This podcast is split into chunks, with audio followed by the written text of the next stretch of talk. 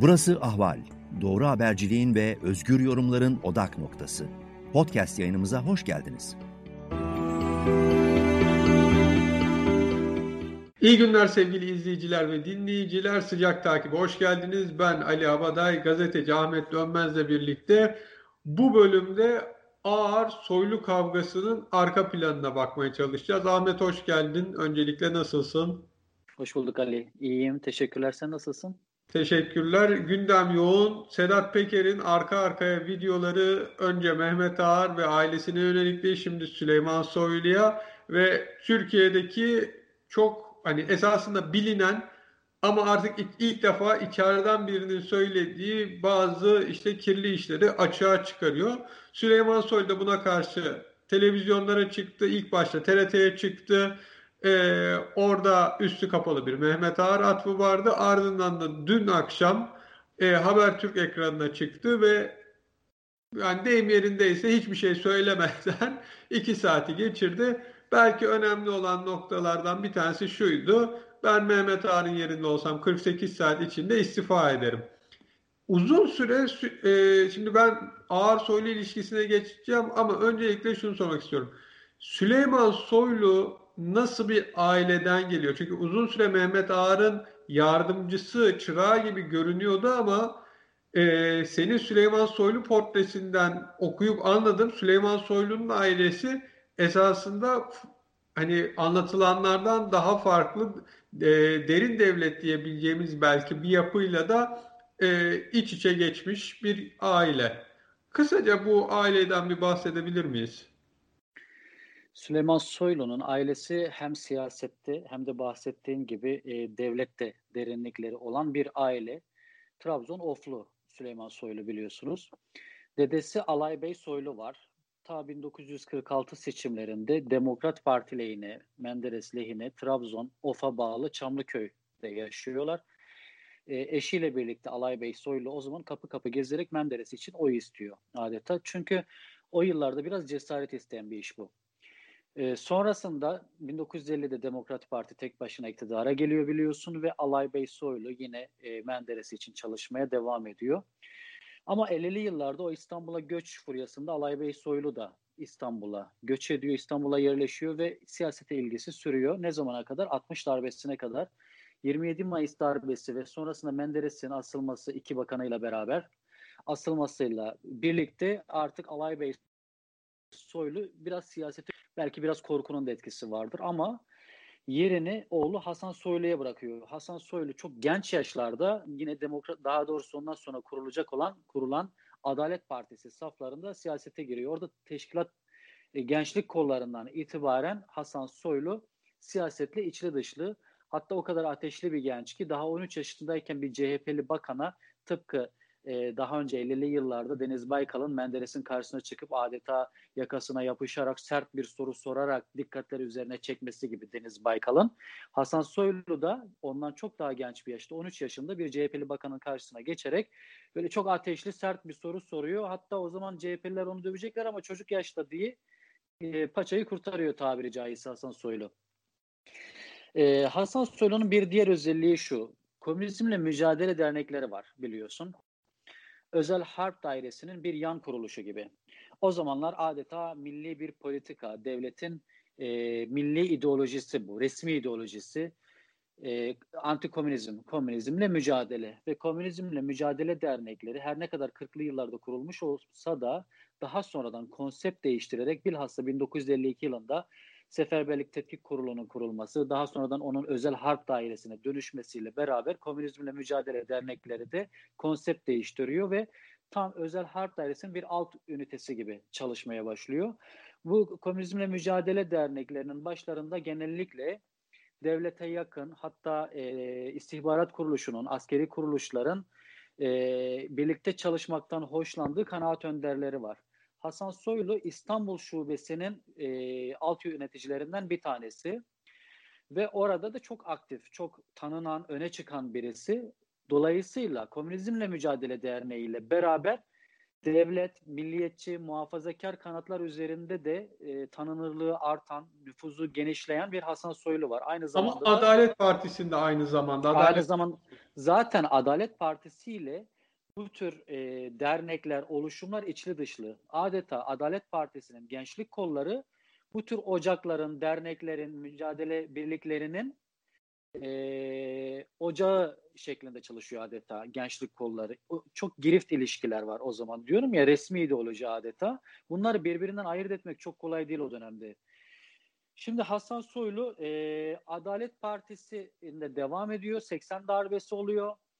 Ve e, Süleyman Soylu siyasi yasaklı hale geliyor. Yerine Doğru Yol Partisi kuruluyor biliyorsun. O yıllarda da... Süleyman Demirel. Siyasi Süleyman yasaklı Demirel. olan Süleyman Demirel. Soylu mu dedim? Evet. Pardon. E, Demirel siyasi yasaklı oluyor ve Hasan Soylu'nun şöyle bir özelliği var.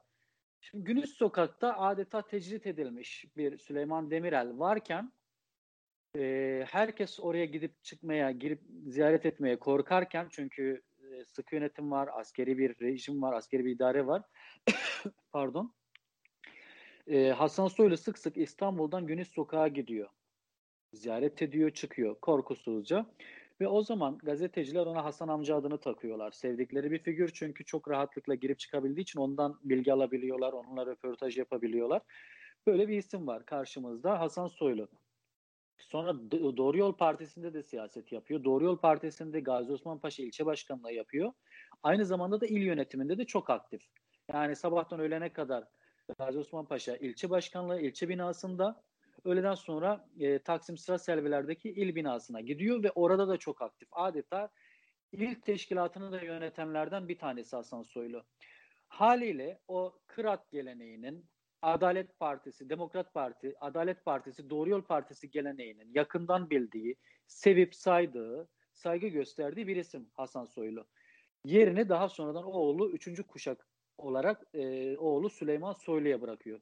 Soylu da daha 13 yaşından itibaren Doğru Yol Partisi gençlik kollarına gidip gelmeye başlayan, il binasına, il gençlik kollarına gidip gelmeye başlayan, daha sonradan e, il teşkilat başkanlığı yapan, il teşkilat başkanlığının ardından da babasından iki dönem sonra Gazi Osman Paşa ilçe başkanı olan, henüz 25 yaşında Türkiye'nin en genç ilçe ilçe başkanlarından bir tanesi. 30'da Gazi... il başkanı.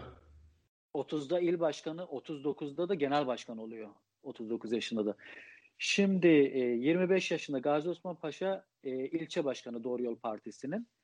Şimdi dün Habertürk'teki yayında da söyledi. Tansu Çiller'in adayına rağmen girip de ezici bir çoğunlukla ilçe başkanlığını kazanması Tansu Çiller'in ilgisini çekiyor, dikkatini çekiyor ve onunla özel olarak tanışıyor. Daha sonradan Tansu Çiller onu seviyor. Çok yakınında tutuyor. E, hatta öyle bir hal ki biliyorsun Tansu Çiller siyasetten gelen birisi değil. Akademisyen kökenli. Yıllarca Amerika'da kalmış. Hatta Türk insanını bile çok yakından tanıyor. Ekonomi profesörü olduğunu söylüyordu ama ekonomiyi bayağı kötü bir hale sokmuşlar. Evet batırmıştı. O ayrı bir tartışma ama hatta siyaset konusunda bile zaman zaman Süleyman Soylu'ya danışıyor. Siyasi konularda. Etrafında işte kurtlar var hem parti içi hem parti dışında. O zaman çok çalkantılı yıllar, koalisyonlar var. Bir iktidar gidiyor, ötekisi geliyor, seçimler oluyor Başka bir seçim oluyor. 28 Şubat dönemi susturluk patlamış, faili meçhuller. En karanlık yıllar. O dönemde Tansu Çiller e, genç birisi olduğundan dolayı henüz daha yukarı makamları e, hedefleyecek birisi değil o yaşta e, Süleyman Soylu. Bu gençliğine karşın siyasette e, çok tecrübeli, aileden de biliyor. Bu yüzden yakınında tutuyor. Bazı konularda ondan yardım istiyor Süleyman Soylu'dan ve böyle böyle yıldızı parlamaya başlıyor Soylu'nun. Yani soruna bu şekilde cevap vermiş oldum. Aile nasıl bir aile? Hangi köklerden geliyor Süleyman Soylu? Özetle Peki, böyle. Mehmet Ağar'la yolu nasıl kesişiyor? Çünkü Mehmet Ağar'la gençlik kollarındayken başlayan bir atışması var ve sonrasında o söylediği babamın kimleri tokatladığı bilinir sözüyle babasının Hasan Soylu'nun İstanbul Emniyet Müdürüyken makamında Mehmet Ağrı tokatladı. Hatta işte yani böyle yumruk tekme e, tabiri caizse daldığı söyleniyor. Bu olayı bir anlatabilir misin? Evet, bunu ilk olarak ben yazmıştım. Geçen yıl yazmış olduğum Süleyman Soylu'nun Aşağı Doğru Yükselişi başlıklı yazı dizisinin ikinci bölümüydü. Ee, şimdi şöyle Mehmet Ağar'la Süleyman Soylu'nun yıldızı hiç barışmıyor aslında. Birbirleriyle sürekli çatışma halindeler, sürtüşme halindeler. Şimdi bu tokat hadisesini ben yazdım. Ee, ve bahsetmiş olduğun gibi Süleyman Soylu 89 yılında İl Teşkilat Başkanı, Mehmet Ağar e, İstanbul Emniyet Müdürü. Bu yıllarda Ağar aslında siyasete ilgisi hep var olan birisi. Biliyorsun ANAP döneminde de çok etkin. Özellikle de merhum Cumhurbaşkanı, o zamanın Başbakanı Turgut Özal'ın eşi Semra Özal'la çok yakın ilişkileri var. Çok yakın diyalogları var. Adeta Semra Özal'ın kişisel e, e, emniyet müdürü gibi ya da istihbaratçısı gibi çalışıyor. Sonrasında da DYP'de DYP'de ilgisi devam ediyor. Hep böyle milliyetçi, merkez sağ siyasi partilere ilgisi olan, e, orada da nüfuz elde etmeye çalışan bir profil Mehmet Ağar. İşte o yıllarda biraz da siyaset dışı yöntemlerle Mehmet Ağar DYP e, müdahil oluyor. Oraya işte uzanan kolları var, eli var. Süleyman Soylu'yla sürtüşmeleri oluyor. Şimdi tam o dönemde benim aldığım bilgiler öyleydi. E, o dönemde Hasan Soylu milliyetçi muhafazakar camiada var olan ağırlığını, bilinirliğinde etkisiyle Mehmet Ağar'ın karşısına dikiliyor ve ondan hesap soruyor. Hatta onu tokatlıyor. Mehmet Ağar da karşısındaki kişinin kim olduğunu gayet iyi bildiğinden, Hasan Soylu'nun kim olduğunu gayet iyi bildiğinden ağzını açıp tek kelime bile edemiyor ve saygıda kusur etmiyor. Şimdi e, yalnız dün akşam Habertürk yayınında Süleyman Soylu e, Mehmet Ağar'ın dayısı Yalçın Akçadağ detayını verdi. Bu tokatlama olayı o dönemde mi oldu? Burada e, en azından şu an için bir kafa karışıklığı var. Kendisi tam olarak ne zaman olduğunu söylemedi ama bu olaydan da bahsedince acaba 89'da değil de 99'daki il başkanlığı döneminde mi oldu gibi bir soru işareti oluştu. Şimdi Yalçın Akçadağ meselesi de şöyle, o da çok enteresan. Süleyman Soylu'nun Habertürk yayınında bahsettiği 99 yılı Doğru Yol Partisi İstanbul İl Başkanlığı'nda silahlı çatışmaya kadar varan olaylar önemli bu anlamda. Neden önemli? Şimdi Yalçın Akçadağ ismini ortaya attı Süleyman Soylu. Yalçın Akçadağ kim? Mehmet Ağar'ın öz dayısı, aynı zamanda petrol ticaretiyle, petrol kaçakçılığıyla ve uyuşturucu kaçakçılığıyla ismi anılan bir ayağı bu tür yeraltı aleminin e, işte narko e, suçlarıyla anılan bir tarafı da yine siyasette olan bir profil Yalçın Akçadağ. Şimdi 99 seçimlerinde Nisan 99 seçimlerinde e, yenilgiye uğrayınca Tansu Çiller Doğru Yol Partisi'nde bir takım atamalar yapıyor. Seçimsiz olarak atamalar yapıyor. Teşkilatları yeniliyor. Celal Adan Doğru Yol Partisi İstanbul İl Başkanı iken o seçimlerde aday olduğu için ayrılmış. Yerine vekaleten yardımcısı Yalçın Akçadağ bakıyor. Şimdi Celal Adan da biliyorsun e, ülkücü kökenli Mehmet Ağar'a yakınlığıyla bilinen daha sonra zaten Mehmet Ağar'la birlikte siyaset yapmış olan birisi Celal Adan. Ve onun ekibinde de Ağar'ın dayısı Yalçın Akçadağ var. Celal Adan gidiyor ama vekaleten Yalçın Akçadağ İstanbul İl Başkanlığı'na bakıyor. Ama Tansu Çiller seçimsiz olarak, kongresiz olarak atamalar yaparken İstanbul İl Başkanlığı'na da Süleyman Soylu'yu getiriyor. Şimdi genel başkan kararıyla il başkanı olmuş olan Süleyman Soylu var bir tarafta. Diğer yanda da vekaleten il başkanlığına e, bakmakta olan Yalçın Akçadağ var. Ve Yalçın Akçadağ bu kararı kabul etmiyor. Diyor ki bu usulsüz bir atamadır hukuki değildir. Kongresiz bir atamayı kabul etmiyoruz diyor ve mahkemeye gidiyor. Mahkeme Yalçın Akçadağ'ı haklı buluyor ve e, Yalçın Akçadağ diyor ki ben mahkeme kararıyla vekaletime devam edeceğim. İstanbul İl Başkanlığı'na vekalet etmeye devam edeceğim. Öbür tarafta da Soylu var ve Tansu Çiller diyor ki Süleyman Soylu'ya sakın ili onlara bırakma. Sonuna kadar diren. Şimdi bu ikili o zaman karşı karşıya geliyor. Tam da o dönemde işte Soylu'nun dediği silahlı çatışmalar. Bellerinde silahlı bir takım adamlar ile gelip gitmeye başlıyor. Kim bu adamlar? Partililer mi? Hayır. Teşkilat üyeleri mi? Hayır. Yalçın Akçadağ ve Mehmet Ağar'a yakın bir takım karanlık mafyoz tipler gelip gitmeye başlıyor. Silahlarla içeri giriyor.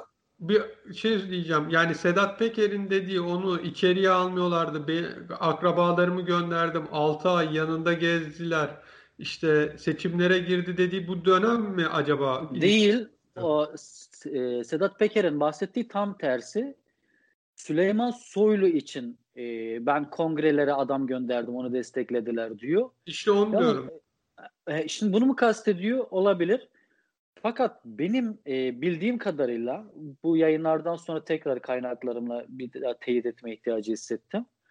O dönemlerde e, Sedat Peker'in anlattığı kadar abartılı bir desteği yok. Yani kongreler ben olmasam yapılamayacaktı. Süleyman Soylu e, kongrelere gidemeyecekti. Böyle bir durum yok. Sedat Peker orada e, kendisi için fazla bir rol e, biçmiş oluyor. Biraz mübalağası var orada. Öyle abartılı bir desteği yok. Yani Peker olmasaydı Soylu gidemeyecekti gibi bir durum yok. Zaten dediğim gibi Soylu çekirdekten itibaren, nesillerden itibaren bu partinin içinde olan birisi ve partide belli bir karşılığı olan, sevilen birisi o yıllarda özellikle. O yüzden Peker biraz kendi rolünü ve pozisyonunu, oradaki pozisyonunu abartıyor.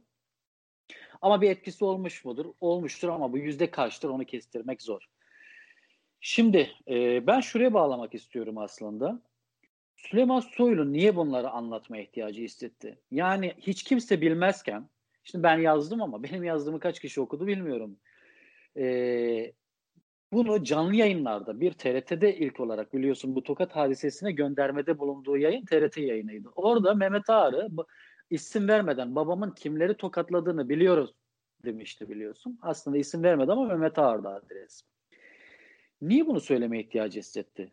İki, dün Habertürk yayınında yine Mehmet Ağar'a yönelik çıkışları oldu. Mesela işte bu Yalçın Akçadağ meselesini DYP İstanbul İl Başkanlığı'nda silahlı çatışmaya varan o sürtüşmeden bahsetti. Neden? Üç, ben olsam dedi Mehmet Ağar'ın yerinde ben olsam 48 saat içerisinde marinayı bırakırım. Marinadaki görevlerimi bırakırım dedi. Dördüncüsü Ağar'la hiç anlaşamadığını 2002 yılında Ağar'a karşı İlhan Kesici'yi DYP Genel Başkanlığı Kongresi'nde İlhan Kesici'yi desteklediğini ama buna rağmen Mehmet Ağar'ın e, genel başkan seçilmesiyle birlikte ondan sonra partiye hiç uğramadığını, ağır çizgisiyle hiç anlaşamadığını e, ifade etti dünkü Habertürk yayınında da. Bunları niye söyleme ihtiyacı hissetti? Ben biraz e, buna dikkat çekmek istiyorum. Bunlara hiç girmeyebilirdi. Sonuçta mesela defalarca e, Sedat Peker'in ayda 10 bin dolar maaş verdiği, para gönderdiği siyasetçi kim diye sorulmasına rağmen ki bunu ilk kendisi TRT yayınında üstü kapalı olarak gündeme getirmişti hatırlarsın. Dünkü yayında da sıkıştırdılar. Kimi kastettiniz, kastettiniz kimdi o siyasetçi diye. Defaatle sorulmasına rağmen ve bu ismin Metin Külünk olduğu herkesçe bilinmesine rağmen oraya girmedi biliyorsun ustalıkla e, topu çevirdi, topu taca attı. Ama Mehmet Ağar'a kendi iradesiyle, isteğiyle, bilerek, bilinçli olarak her iki yayında da birkaç kez girdi ve göndermelerde bulundu. Şimdi buradan ben şu, e, şöyle sonuçlar çıkarıyorum. Bir kere Sedat Peker'in aslında ilk e, burada elde ettiği neticelerden birisi bu bence. O zamana kadar Mehmet Ağar'la Süleyman Soylu arasında her ne kadar o tarihten gelen e, anlaşmazlıkları, birbirlerine karşı duydukları antipatileri olsa da her iki ismi birleştiren bir saray iradesi ve rejimi vardı. Birisini getirdi, bakan yaptı, ötekisini de e, gayri resmi olarak adeta e, koalisyon ortağı yaptı yani Mehmet Ağar'ı. İşte İçişleri Bakanlığı'nda etkili hale geldi her ikisi de. Birisi bakan olarak ötekisi de eski emniyet kadroları üzerindeki nüfuzuyla beraber söz sahibi haline geldi. İşte Mehmet Ağar'ın oğlu Tolga Ağar'ı milletvekili yaptı vesaire vesaire vesaire. Şimdi her ikisi normalde birbiriyle hiç anlaşamayan iki kişi. Mesela Süleyman Soylu, Mehmet Ağar DYP Genel Başkanı olduğunda bu adam burada olduğu müddetçe ben bu partiden adımımı atmayacağım deyip gerçekten de 2008'e kadar yani genel başkan olana kadar 6 yıl boyunca DYP'nin hiçbir teşkilat binasına adımını atmayan birisi Soylu. Sonrasında genel başkan olduktan sonra da e, yine Mehmet Ağar'a yönelik ifadeler var. Şöyle okuyacağım buradan. Diyor ki Ağar'ın siyasetinin hiçbir noktasını kabul etmiyorum. Genel başkanlığa aday olduğunda eleştirdim. Seçilince parti kongresinin aldığı karar gereğince sustum ve kendi irademle dışarıda kaldım. Ama Ağar'ın siyasetinin hiçbir noktasını kabul etmiyorum. Benim Ağar'la hiçbir ilgim yoktur. Bu saatten sonra hiçbir ilgim de olmayacaktır. Yani çok net kendini bağlayan ifadeleri var. Hiç ilgim yok. Bundan sonra da olmayacaktır demiş. Kendini bağlamış genel başkan olduktan sonra. Ama dediğim gibi Tayyip Erdoğan idaresi, iradesi ve rejimi ikisini bir yerde buluşturdu. Ama bu sessiz bir ittifaktı. Birbirlerinden yine haz ettikleri anlamına gelmiyordu. Veya çıkar birlikteliği diyebiliriz. Bir çıkar birlikteliğine gitmişlerdi. Ama Sedat Peker bunu bozdu. Sedat Peker'in videolarının ardından Süleyman Soylu zoraki götürdüğü bu birlikteliği e, sonlandırdı ve masayı devirdi. Neden? Şimdi ona geleceğim. Nedenlerden bir tanesi şu muhtemelen. Biliyorsun şu tür iddialar çıktı Sedat Peker'in videolarından sonra. Tolga Ağar'ın, özellikle bunu gazeteci Levent Gültekin ilk gündeme getirdi. Tolga Ağar'ın, Mehmet Ağar'ın oğlu Tolga Ağar'ın bazı yerlerde artık devlet bizim, devleti biz yönetiyoruz. Süleyman Soylu ile beraber. Geriye bir tane hamle kaldı.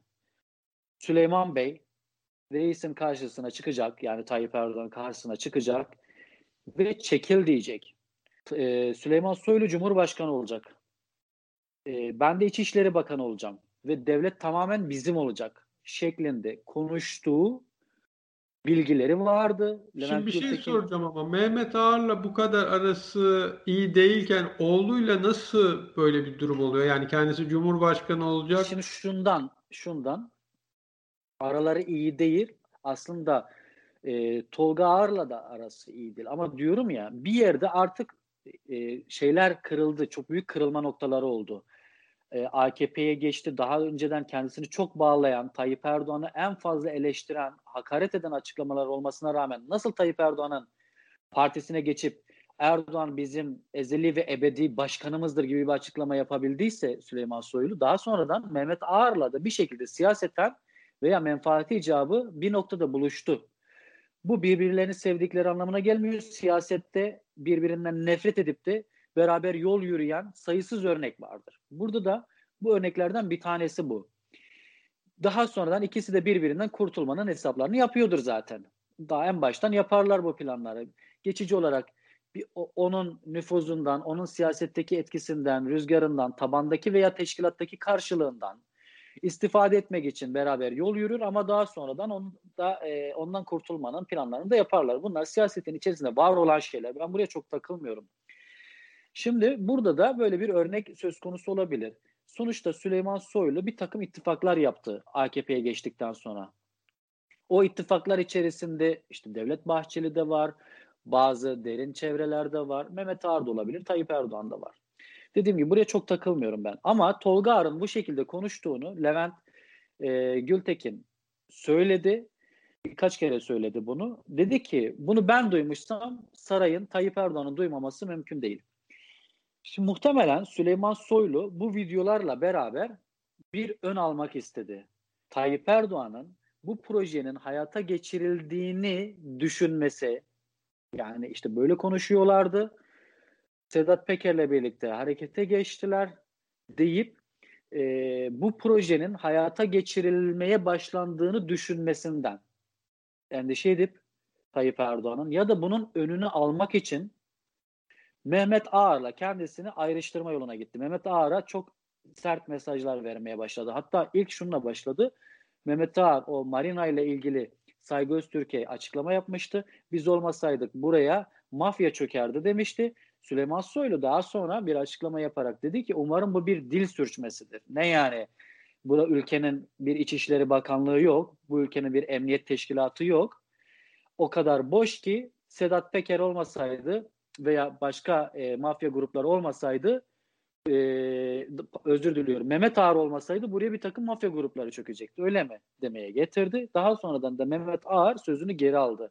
İlk böyle başladı sonrasında devam ettirdi. Ben kendisini ağırla ayrıştırma yoluna e, gitme yönünde bir taktik geliştirdiğini düşünüyorum. Süleyman Soylu'nun burada e, saraya verdiği bir mesaj var. E, başka dediğim gibi zaten bu onun için zor olmadı. Geçmişten gelen bir takım husumetler de vardı. Bundan dolayı da zor olmamış olabilir. Böylece Sedat Peker bu videolarda aslında ilk e, neticesini elde etmiş oldu. Henüz tam olarak bir kelle almış diyemeyiz henüz bir Sedat Peker'in kurbanı var diyemeyiz. Hadi Özışık ve Süleyman Özışık'ı saymazsak. Ee, ama siyaseten böyle bir netice elde etti. Oradaki bir ittifakı bozmuş oldu. Seda, e, bu Recep Tayyip Erdoğan'ın lehine olan, Recep Tayyip Erdoğan'ın işine gelebilecek bir neticeydi. Ama kendisi de Sedat Peker de bir tweetiyle dedi ki ne oldu Süslü Süleyman e, sen Cumhurbaşkanı olacaktın, Tolga Hariç İşleri Bakanı olacaktı. Böyle bir projeniz vardı. Bu projenizi bitirdim, çökerttim diye bir tweet attı Sedat Peker zaten. E, böyle bir netice elde ettiğini söyleyebiliriz. Ben o yüzden biraz daha e, Soylu'nun bu çıkışlarını biraz buraya oturtuyorum. Kendini ayrıştırma yoluna gidiyor Mehmet Ağar'la. Belki şunu da görmüş olabilir. Buradan Mehmet Ağar'a yönelik bir takım hamleler gelecek. Bir takım hamleler yapılacak. Ve ben Ağar'la birlikte anılmamalıyım. Veya Mehmet Ağar'a belki operasyonlar yapılacak. İçişleri Bakanlığı burada rol alacak. Onun e, altyapısını da oluşturuyor olabilir. Süleyman Soylu bundan sonra bir şekilde bu yüklerinden kurtulmaya çalışacaktır. Siyaseten yoluna devam edebilmek için. Son olarak şunu soracağım. Kendisi 17 Aralık e, opera 17-25 Aralık operasyonuna referans yaptı. Muammer Güler'in oğlu Barış Güler'i isim vermeden evinden paralar, para makineleri çıktı dedi. Ama e, kendisinin de kuzeni Sadık Soylu bu operasyonda e, gözaltına alınanlardan yanlış hatırlamıyorsam. Kısaca onu da hatırlatırsan bu bölümü öylelikle bitirelim diyeceğim. Bence evet önemli noktalardan bir tanesi buydu. Süleyman Soylu'nun her iki canlı yayında oynadığı yerlerden birisi de parti içi. Parti içerisindeki e, o dengelere veya e, ekipleşmeler, o mücadelelere karşı vuruşlar da yapıyor, ince vuruşlar yapıyor. Şimdi burada mesela Muammer Güler, eski İçişleri Bakanı, ve onun oğlu Barış Güler 17 Aralık operasyonundaki iki şüpheli. Şimdi polisler Barış Güler'in o lüks rezidansına baskın yapıyor ve içeriden para sayma makineleri, para kasaları deste deste dolarlar buluyor. Süleyman Soylu'nun buna atıf yapması ilginç ve önemli. Bir anlamda o operasyonu AKP'nin darbe olarak nitelendirdiği, e, gayrimeşru olarak nitelendirdiği o yolsuzluk operasyonunu İçişleri Bakanı olarak kendisi bir anlamda meşrulaştırmış oldu. Ama işin ilginç tarafı senin de dediğin gibi o operasyonda o sabah gözaltına alınanlardan bir tanesi de Sadık Soylu'ydu. Hatta Sadık Soylu sabah erken saatlerde o zamanki Çevre ve Şehircilik Bakanı e, Erdoğan Bayraktar'a bağlı olarak çalışıyor Sadık Soylu ki Erdoğan Bayraktar İstanbul Büyükşehir Belediyesi bünyesinde Tiptaş Genel Müdürüyken de sağ koluydu Sadık Soylu. Ta o yıllardan itibaren Erdoğan Bayraktar Sadık Soylu hep yanında tuttu hep kirli işlerini, bir takım parasal işlerini Sadık Soylu üzerinden halletti Erdoğan Bayraktar. Çevre ve Şehircilik Bakanlığı'nda da gözaltı listesinde Erdoğan Bayraktar'ın olabileceğini hemen anlıyor Erdoğan Bayraktar daha o sabah arıyor ve kaç Sadık kaç diyor telefonda. Bilmediği şey şu o sabah bu telefonlarda dinleniyor. Polis bu telefon kayıtlarını takip ediyor, dinle, e, telefon konuşmalarını takip ediyor ve Sadık Soylu bir taksiye atlayıp evinden çıkıyor bir yere gidiyor, bir kafeden oturup oradan kafedeki televizyondan gelişmeleri izleyecek. Ama e, polis bu konuşmaları dinlediği için hemen harekete geçiyor ve taksinin önünü çeviriyor. Sadık Soylu'yu böyle alıyorlar. Onunla ilgili de çok önemli iddialar var.